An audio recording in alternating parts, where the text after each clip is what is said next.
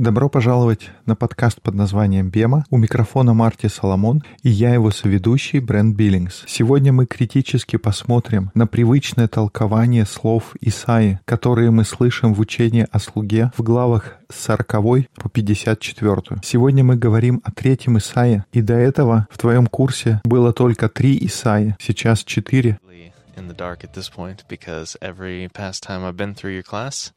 There have only been three Isaiahs. I know. Breaking new ground.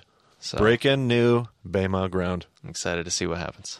Yeah, no, I, I uh, continue to study this stuff and um, especially just reading through some of, I think it began as I read through uh, Walter Brueggemann's Out of Babylon. And just the more I look at different notes and articles and different things like that, and the more I just look at Isaiah itself, I'm sold. I'm sold on a fourth. Понимаю, понимаю. Мы расширяем горизонты Бема. Просто по мере того, как я изучаю этот материал, все это началось с книги Уолтера Бругермана, которая называется «Из Вавилона», и многие другие материалы. Но и чем больше я читаю книгу Исаи саму по себе, я больше и больше убеждаюсь, что есть четыре голоса. На следующем подкасте, когда мы будем обсуждать четвертого Исаю, мы еще больше об этом поговорим. Но сегодня мы завершаем период пророческой истории, который мы называли периодом изгнания. Итак, сегодня мы смотрим на главы книги Исаи с 40 по 54, и я еще раз хотел бы порекомендовать книгу Уолтера Бругемана «Из Вавилона». Um, uh, get the book and try to read it, and they were like, "Oh my goodness, this is so heady and academic."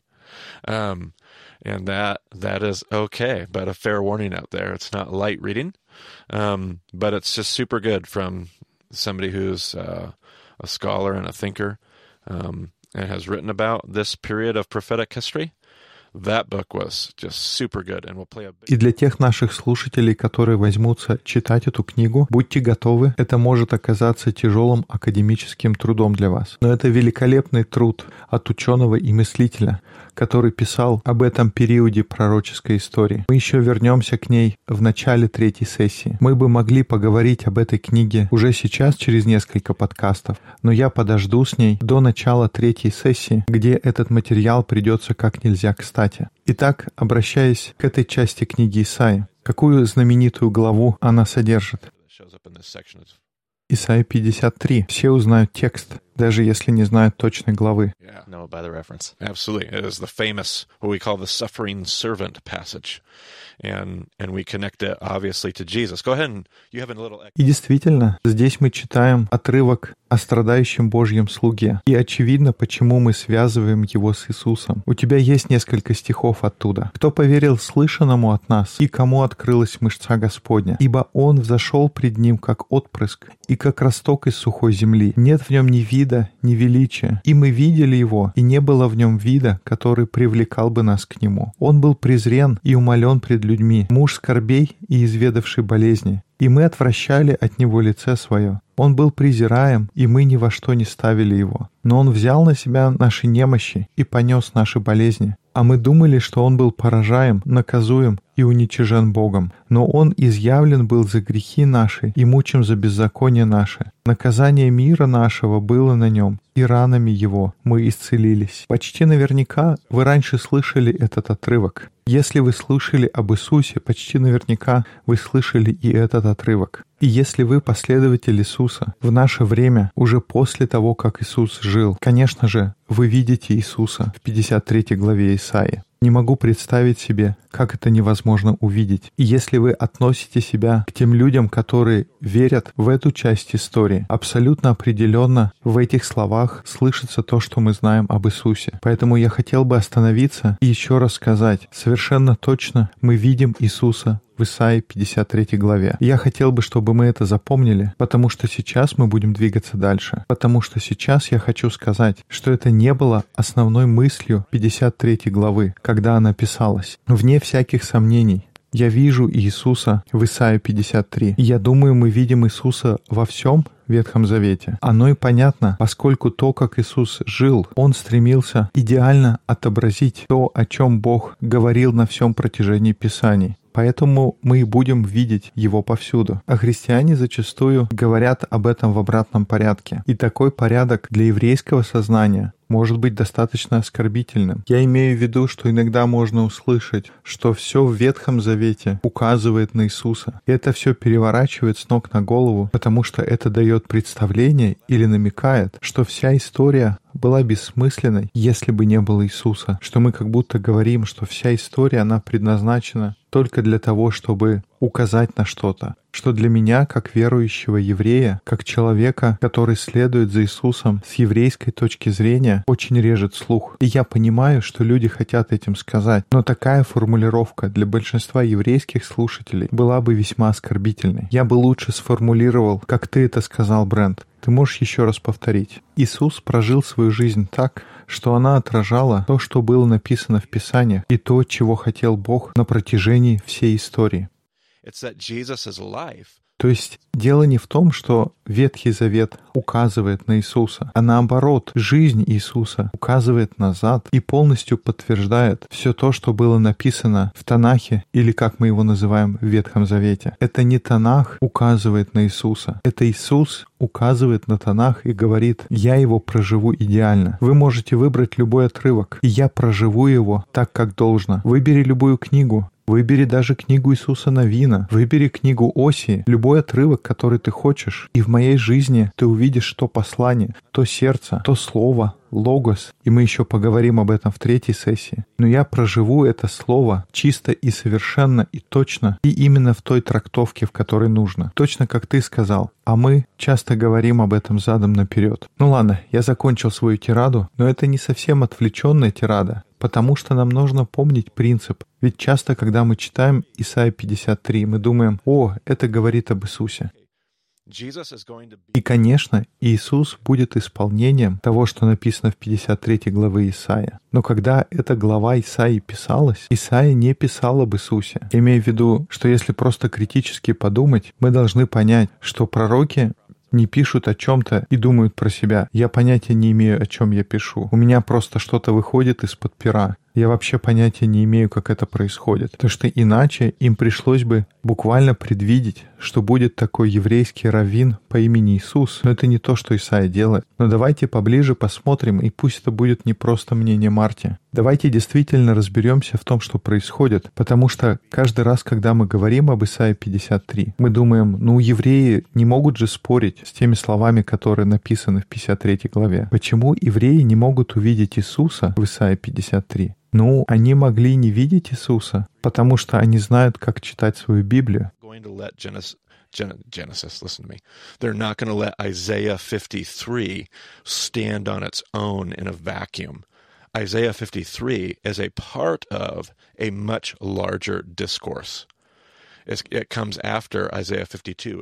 Они знают, что 53 глава не висит отдельно в вакууме. 53 глава — это часть гораздо более широкого учения. Она идет после 52 главы, и после нее идет 54. Это более глубокий разговор. И евреи воспринимают весь его как единое целое. Итак, третий Исаия, то, что мы читаем в главах 40 по 54, это большое учение, можно так сказать, дискурс или диалог, который мы будем называть учение о слуге. И тогда слуга — это тот образ, который мы будем использовать, когда будем делать обзор. И тогда, если я буду говорить третий Исаия, наши слушатели будут вспоминать этот образ, образ слуги. И я не хочу здесь говорить, что это один непрерывный кусок учения. Мы видим различные отрывки, они пересекаются, но весь этот диалог, весь дискурс, через него проходит одна и та же тема, и это тема слуги. Итак, третий Исаия начинается с этих известных слов в сороковой главе. «Утешайте, утешайте народ мой, говорит Бог ваш. Говорите к сердцу Иерусалима и возвещайте ему, что исполнилось время борьбы его, что за неправды его сделано удовлетворение, ибо он от руки Господней принял вдвое за грехи свои.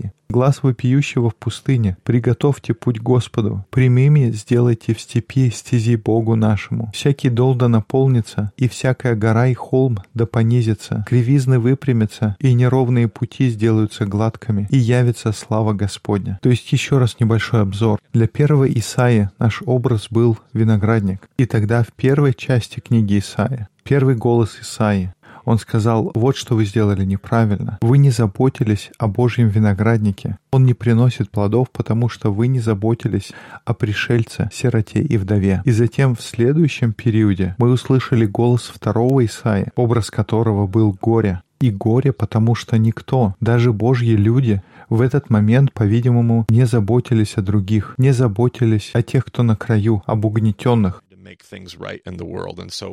И поэтому Бог пытается исправить, и тогда Он предвещает горе. Он произносит его на каждый народ. Мы слышим, как Он обещает горе всем народам по очереди. Но сейчас Вавилон уже пришел. В этот период истории, когда мы слышим слова третьего Исаия, мы находимся в изгнании. Страна завоевана, и людей угнали в изгнание. И мы слышим, как меняется тональность. Мы слышим слова утешения. «Утешайте, народ мой». Мы уже говорили о том, что появляется надежда. И еще больше надежды мы услышим в четвертом Исаии. Итак, тон Исаи изменяется от предупреждений и осуждения к провозглашению горя, и теперь, когда мы находимся в изгнании и стараемся просто выжить, я буду вам провозглашать слова утешения. И здесь происходит интересная вещь. Я хочу взять несколько отрывков и хочу показать, что идея слуги начинается гораздо раньше, чем Исаия 53 глава.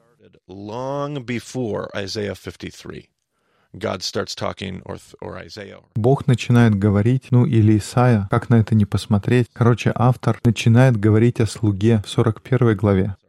С 8 стиха. «А ты, Израиль, раб мой, Иаков, которого я избрал». Jacob, whom I have chosen. Okay, I'm going to interrupt you right off the bat. So we've got Israel, my servant, Jacob, whom I have chosen. You said the first verse there is which verse? Uh, we're starting in verse 8. Okay, so 41 verse 8. Very, very clearly, Brent, as you look at that, Извини, прямо сразу перебью. Итак, что здесь четко говорится? Кто раб? Израиль. Кого он называет избранным? Это Иаков. И понятно, что это прямое указание на весь Божий народ. Итак, в соответствии с 41 главой Исаии, раб или в другом переводе слуга — это Божий народ. Давай прочитаем до конца. Итак, еще раз. «А ты, Израиль, раб мой, Иаков, которого я избрал, семя Авраама, друга моего, ты, которого я взял от концов земли и призвал от краев его, и сказал тебе, ты раб мой, я избрал тебя и не отвергну тебя. Не бойся, ибо я с тобою, не смущайся, ибо я Бог твой. Я укреплю тебя и помогу тебе, и поддержу тебя десницею правды моей». With my righteous right hand. all right, so this passage, there's, there's no argument here. Итак, здесь, в 41 главе, не о чем и спорить. Слуга или раб — это относится к Божьим людям. Он говорит, что вы, потомки Авраама, я избрал вас, я вас призвал. Вы мои слуги. Я вас избрал, и вы не отвергли меня. Поэтому не бойтесь. Мы видим, что Божьи люди — это его слуга, его раб. И он возвращается обратно. Он вспоминает историю. Он вспоминает пустыню, где все началось. Он говорит, вы были моим слугой. Я избрал вас. Я искал партнера, как мы говорили на первой сессии. Партнерство — это было наше слово для всей Торы. Бог вспоминает Тору, и он говорит, я искал партнера, и я нашел тебя. Ты мой слуга. И у тебя есть отрывок из 43 главы, тоже с 8 стиха. «Выведи народ слепой, хотя у него есть глаза, и глухой, хотя у него есть уши. Пусть все народы соберутся вместе и совокупятся племена. Кто между ними предсказал это? Пусть возвестят, что было от начала. Пусть представят свидетели от себя и оправдаются, чтобы можно было услышать и сказать правда. А мои свидетели, говорит Господь, вы и раб мой, которого я избрал, чтобы вы знали и верили мне, и разумели, что это я. Прежде меня не было Бога, и после меня не будет. И вот еще раз десятый стих. «А мои свидетели вы, возвещает Господь, и слуга мой, которого я избрал, чтобы вы узнали и поверили мне, и познали, что это я». Мы снова слышим слова учения о слуге. Оно началось в 40 главе. Затем мы читали отрывок из 41 главы. И сейчас отрывок из 43. Это одна и та же тема, которая идет по всему этому обсуждению через всего третьего Исаия. У тебя есть еще отрывок из 44 главы. Yeah, you have another one from Isaiah 44. Yeah, starting right at the top. But now listen, Jacob, my servant, Israel, whom I have chosen. This is what the Lord says. Прямо с первого стиха. «А ныне слушай, Иаков, раб мой, и Израиль, которого я избрал». All right, so now we have, again, another chapter where Jacob is identified as the servant. Это еще одно место, еще одна глава, где говорится, что Иаков — раб мой или слуга мой, и Израиль, которого я избрал. И это всего лишь несколько примеров. Попробуйте сами, почитайте, проверьте, не выдергиваю ли я какие-то отрывки. Прочтите все главы с 40 по 44. Вы увидите, что в этом учении о слуге Бог говорит к своим людям, Он называет их рабами называет своими слугами. Вы мои люди, вы тот партнер, которого я взял себе. И кто-то говорит, ну, если это про весь народ Израиль, почему раб или слуга все время говорится в единственном числе? Ну, потому что это метафора. Иаков, мои люди, Израиль, которого я избрал. Ты мой слуга. Это образ, который обыгрывается снова и снова. И поэтому, когда мы приходим в Исаию 53 главу, очень сложно объяснить, почему вдруг контекст меняется. Но на самом деле, если проделать эту работу, проследить весь контекст, то понятно, что он не меняется. И то, что хочет донести 53 глава Исаи, это то, что Бог объясняет, что причина, почему ты в изгнании, она состоит в том, что я искал партнера. И первый Исаия уже объяснил, что пошло не так, что мы потеряли нить истории. И теперь мы сидим в изгнании. Но если ты выстрадаешь, если выдержишь, Твои дети увидят другой день, и у тебя еще открыта 53 глава. Давай попробуем еще раз прочесть, но вместо того, чтобы видеть картину Иисуса, давай постараемся представить то, что мы читали в 40, 41, 42 и так далее главах. Давай думать обо всем учении, о том, что на протяжении всего этого диалога мы слышим, как он говорит, что ты, Иаков, ты Израиль, ты мой раб, ты мой слуга. Давай это попробуем услышать в отрывках. Посмотрим через эту призму. Кто поверил слышанному от нас, и кому открылась мышца Господня? Ибо он зашел пред ним как отпрыск, и как росток из сухой земли. Нет в нем ни вида, ни величия. И мы видели его, и не было в нем вида, который привлекал бы нас к нему.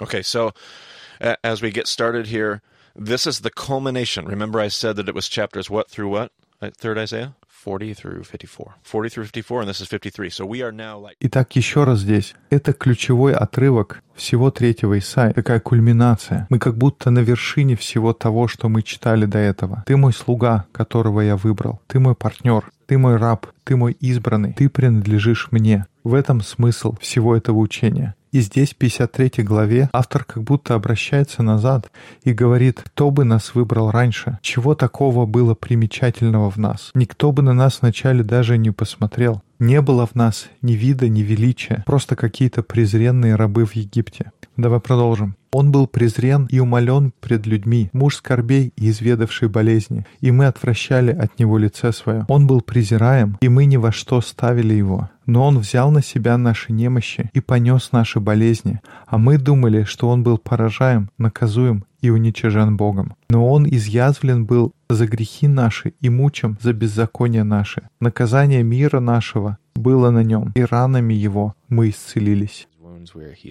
His wounds we are healed. All right, so we have done wrong. First Isaiah and second Isaiah were clear on that. We have iniquity.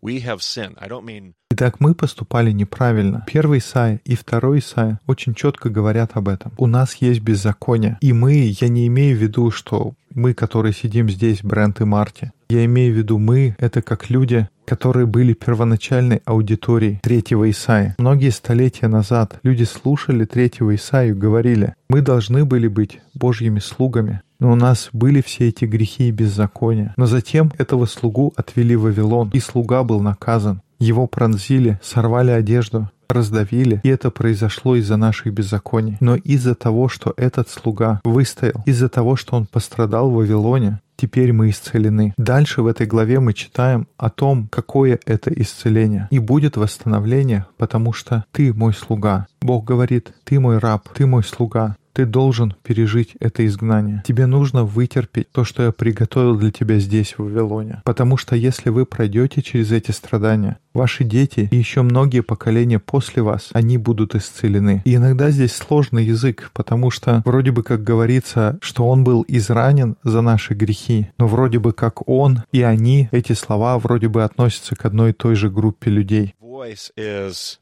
voice is stepping back as the servant discourse comes to a close and says, if we are his servant, let us look at this servant almost like a like, almost like an out of body experience. Да, здесь голос как будто делает шаг назад. Когда мы приближаемся к концу этого учения о слуге, он как будто говорит, и поскольку мы этот раб, мы этот слуга. Он как будто смотрит со стороны. Он наблюдает со стороны и говорит, это почему мы здесь. Это, кстати говоря, почему есть разговор, что, может быть, эти слова относятся к гораздо более позднему написанию, что как будто это не люди, которые сидят в изгнании, но гораздо позже, уже после изгнания. Они пытаются объяснить, что это изгнание значило для них, почему было это изгнание и почему мы должны были страдать. И, возможно, это приводит к такому большому количеству споров, сколько на самом деле здесь было авторов и как эти голоса переплетаются. И я думаю, тоже важен контекст того, как евреи читают Писание. Они рассматривают себя частью истории. Они не говорят себе, ну это те евреи были в Египте, а мы здесь сейчас. Они говорят, нет, мы были в Египте. И кто бы это ни сделал, были это наши отцы или деды, или кто бы там ни был, но из-за того, что они поступали так, и мы оказались в Вавилоне, это мы так поступали. in Babylon, we did it. Right. Absolutely. Yep. We were we were there. We were all it's always a communal story. Absolutely. So let's close by jumping back to Jesus, but now we're jumping to Jesus at the appropriate point from the appropriate perspective. If that was the primary understanding of third Isaiah, if third Isaiah and the voice of third Isaiah is supposed to speak to Люди относят это к себе. Это наша общая история. Но давайте вернемся сейчас к Иисусу, но посмотрим на это с правильной точки зрения. Если основное понимание третьего Исаи состояло в том, чтобы обратиться к людям в изгнании и сказать «вот почему вы страдаете», чтобы другие люди могли исцелиться, это часть нашей истории. Это наше повествование. Таков наш удел. Но если мы примем эти страдания и не сдадимся, будет исцеление. И теперь с этой точки зрения давайте обратимся к Иисусу. Подумайте о Его жизни, служении, смерти и воскрешении. И точно как ты раньше сказал, Брент, Иисус показал, как правильно прожить 53 главу Исаия. Вся его жизнь была посвящена страданиям за грехи других, чтобы другие люди могли получить исцеление. И, конечно, сейчас, в наше время, когда мы читаем 53 главу, мы видим Иисуса, но не потому, что 53 глава указывает на Иисуса, но потому что Иисус направил нас назад и сказал, знаете, к чему мы были призваны? Посмотрите Исайя 53. Давай я через свою жизнь, смерть и воскрешение покажу, как именно так можно прожить. И сейчас важно понять, что это не только о том, что Иисус сделал. Это почему это так важно. В том смысле, что как часто мы читаем 53 главу и думаем, о, но она говорит об Иисусе. Как хорошо, что Иисус так поступил, что мне так не нужно жить. Но это прямо противоположный взгляд на Исаию 53. Это точно не то, почему Иисус так жил и умер. Он не сделал это для того, чтобы нам не пришлось этого делать. Забегая вперед, в послании евреям говорится, что Иисус показал нам, как нужно жить. Он показал нам, как нужно страдать. И не потому, что нам не нужно это делать. Иисус не страдал просто потому, чтобы я не страдал. Иисус страдал для того, чтобы я мог испытать исцеление и знать, как нужно пострадать. И мне тоже, ради других. Если я могу научиться страдать, как Иисус, тогда другие тоже могут найти исцеление. И вот вдруг этот отрывок становится не только о чем-то, что Иисус сделал. Этот отрывок приглашает меня принять участие тоже. Это не просто отрывок о каком-то раввине 2000 лет назад. Один раввин 2000 лет назад так ясно показал, о чем этот отрывок. Но люди Бога, как до того момента, так и после, должны увидеть приглашение Исаи, что иногда мы призваны пострадать, иногда мы призваны быть партнером, иногда мы призваны быть слугой, и иногда это страдающий слуга. Но мы делаем это для того, чтобы у других людей была надежда. Это то, о чем мы поговорим на нашей следующей встрече. И нам всем нравится надежда, но нам не нравится та часть, которая говорит про страдания. И кроме всего прочего, наш греческий индивидуалистичный подход мешает нам стать частью этой истории.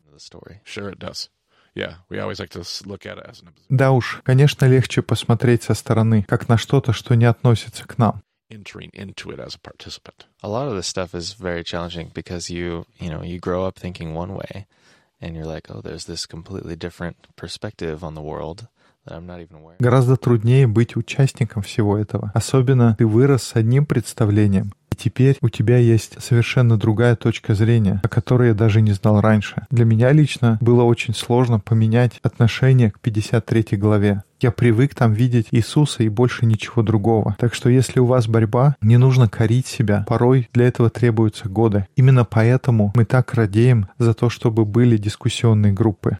Ah. Так что дискуссионные группы — это важно. Попробуйте собраться, разобрать весь этот текст по частям. И, конечно, если у вас есть вопросы, с Марти можно связаться на Твиттер. Вы найдете его как Марти Соломон. Меня можно найти как EIBCB. И, конечно, больше деталей о подкасте есть на сайте bemadiscipleship.com. Спасибо, что слушали подкаст под названием «Бема». До скорых встреч в эфире. about the show at BayModDiscipleship.com. So thanks for joining us, and we'll talk to you again soon.